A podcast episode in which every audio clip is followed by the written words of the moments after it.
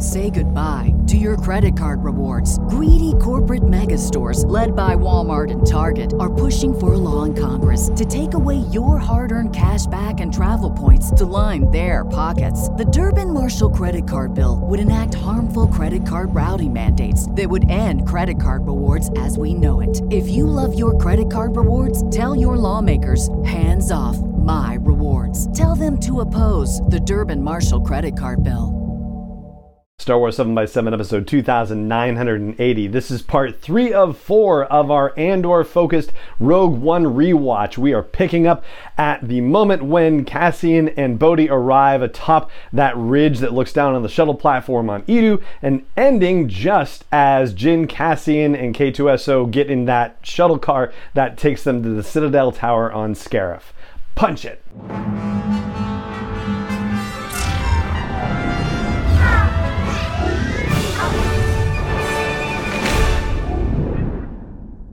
Hey Rebel Rouser, I'm Allen Voivod and this is Star Wars 7x7, your daily dose of Star Wars joy, and thank you so much for joining me for it. So, quick reminder as I've been doing over these last few episodes, I have yet another tweet. So, we have five proposed questions for a potential Mark Hamill interview out there on Twitter, and everything that you can do to share, like, retweet this to help get his attention and help convince him to join me for a conversation, and that it's something I can share with you on a 3000th episode of the podcast. I would greatly appreciate your help. Thank you so much for everything you've done so far. Keep it up, and let's cross our fingers and hope we can move the needle on this.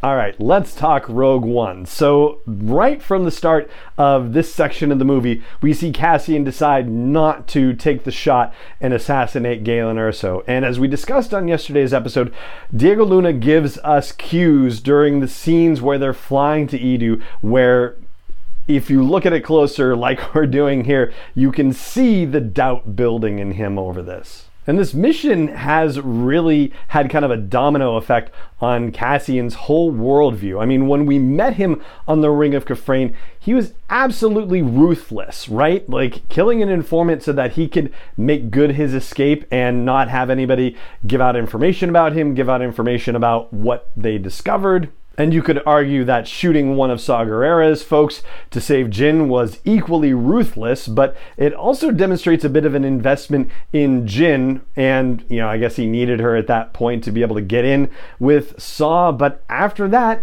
she's kind of expendable potentially as far as he could be concerned, and yet he does not treat her that way, especially when we find out that Alliance forces are on site and he's yelling about Jyn being on the platform and saying, Jyn, no, and then going to rescue her.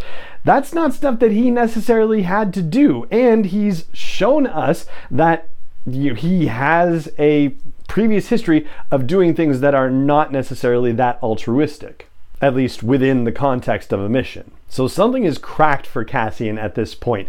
Not only has he saved Jyn, he has now essentially saved Galen, and now he's invested in saving the both of them. Of course, I don't think he knew or expected that Draven was going to send a squadron to attack Eadu, especially considering the discussions that happen with the Alliance counselors, where they talk about how you know Draven openly attacked an Imperial base, and Darth Vader talks about that with Krennic, right? So that's just such an unlikely scenario. I think everybody was surprised by that, and Cassian very likely was surprised by that too. And incidentally, while we're at it, I'll just say I hope Darth Vader does not show up in the Andor series. I think seeing a Palpatine would be interesting. Palpatine in his Palpatine form, not in his Sidious form, right? So that way we can actually see some governmental senatorial kinds of things. But let's circle back to Cassian and Eadu.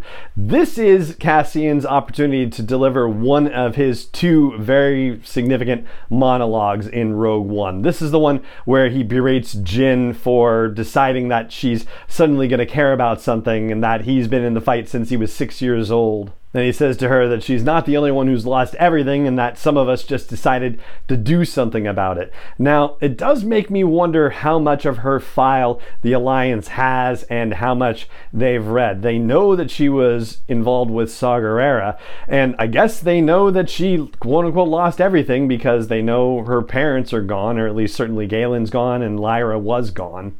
But they must have known she was fighting with Saw Gerrera's rebels at some point. So, yeah, that line, ooh, yeah, I don't know. Maybe it's something that he's just delivering to be defensive in the moment, which would certainly make sense.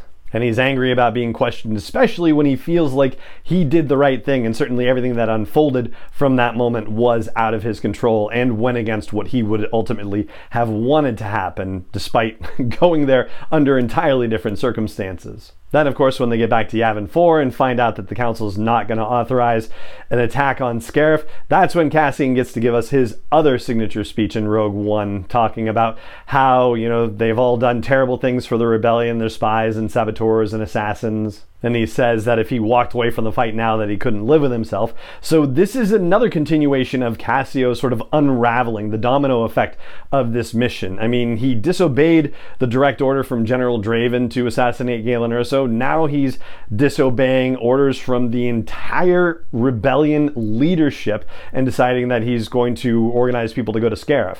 But it's also an indicator of Cassian's cachet, as it were, with the members of the rebellion, particularly with the Pathfinders who go on this mission. They are deeply respectful of Cassian and you know additionally you know want to go for their own particular you know desires and motivations and whatnot but it really does come down to them looking to Cassian as a leader figure and letting him speak for them and letting Jyn know that they want to be a part of this fight. So, what will this have to do with the Andor series? Well, we're going to see him put into increasingly difficult situations and watch him make increasingly ruthless decisions in order to get to the point where we see him in Rogue One. And we're also probably going to get to see him working not just on his own and not just with K2SO, but alongside other rebels as well, and developing the trust that he clearly has amongst the rest of these Pathfinders that go on the mission with them. And I love the moment at the end of this where Jyn says, I'm not used to people sticking around when things go bad, and Cassian says, Welcome home. I mean, she's been without a home for so long, and yet this is very much who she is and who she wants to be, and she probably would have been fighting with the rebellion if it weren't for her getting pulled into Saw's particular version of the rebellion.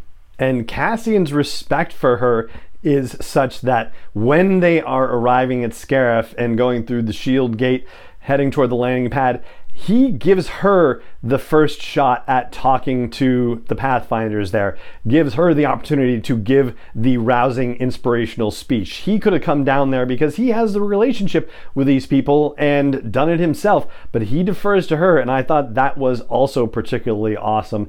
And then, of course, he gives the logistics speech to Melshi and Chirrut and Baze and telling everybody where to go and what to do. And their dynamic really turns around very quickly from what was happening on the shuttle ride to Yavin 4 to what we see here. However, one of the things that I thought might be partly to you know explain it is the scene in the council room where everybody's arguing about whether to fight or whether to flee.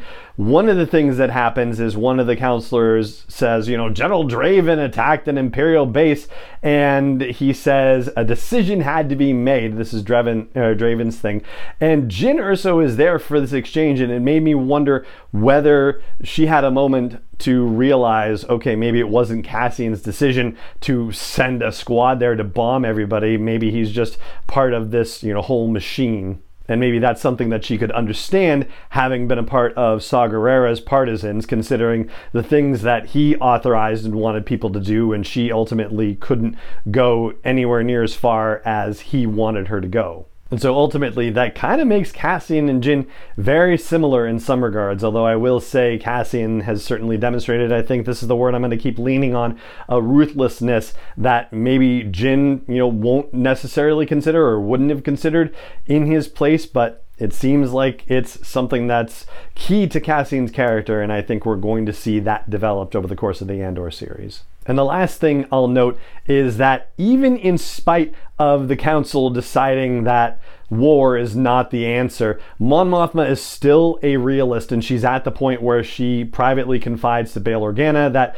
you know, no matter what the counselors think, war is inevitable, and we're going to need all the help we get, we can get. And hey, talk to your Jedi friend, right? So that's more of Mon Mothma's character development and where we see her eventually arrive at. So it'll be very interesting to see how they get her there in the Andor series. And then I guess between Vaspar and Jebel and Pamlo, those three counselors who are really unhappy about the developments, that's an opportunity to see these characters forming the alliance in the Andor series as well. So it'll be interesting to see if we get an early look at those characters and how they got involved in this whole shebang. So that's what I've got for you for the third half hour of the movie Rogue One and how it might reflect on the things that we're going to see in the Andor series. And part four will be happening, but we're going to skip a day and you'll see why tomorrow. But for now, that is going to do it for this episode of the show. And it just remains for me to say thank you so much for joining me for it as always. And may the force be with you wherever in the world you may be. Star Wars 7 7 is not endorsed or sponsored yet by Lucasfilm Limited, Disney, or 20th Century Fox, and is intended for entertainment and information purposes only. Star Wars, the Star Wars logo, all names and pictures of Star Wars characters, vehicles, and any other Star Wars related items are registered trademarks and/or copyrights of Lucasfilm Limited, or their respective trademark and copyright holders. May the force be with them. All original content is copyright 2021 by Star Wars 7 by 7 We hope you love it. Mother's Day is almost here, and you can get her the most beautiful time tested gift around a watch she can wear every day from Movement. Whether your mom is into classic dress watches, rare and refined ceramics, or tried and true bestsellers, Movement has something she'll love. And right now, everything at Movement is up to 50% off site wide during their Mother's Day sale. A watch is a gift that celebrates all the time you spent with mom, and a Movement watch is even more than that. Movement uses industry leading materials for their fresh modern watch designs, from technically complex ceramics to vintage inspired style, all for an incredible value your wrist and wallet will both love. And with one size fits all convenience and fast free shipping and returns, it's a stress free shopping experience. Save big on the best Mother's Day gift ever with Movement. Get up to 50% off site wide during their Mother's Day sale at MVMT.com. Again, that's up to 50% off at MVMT.com.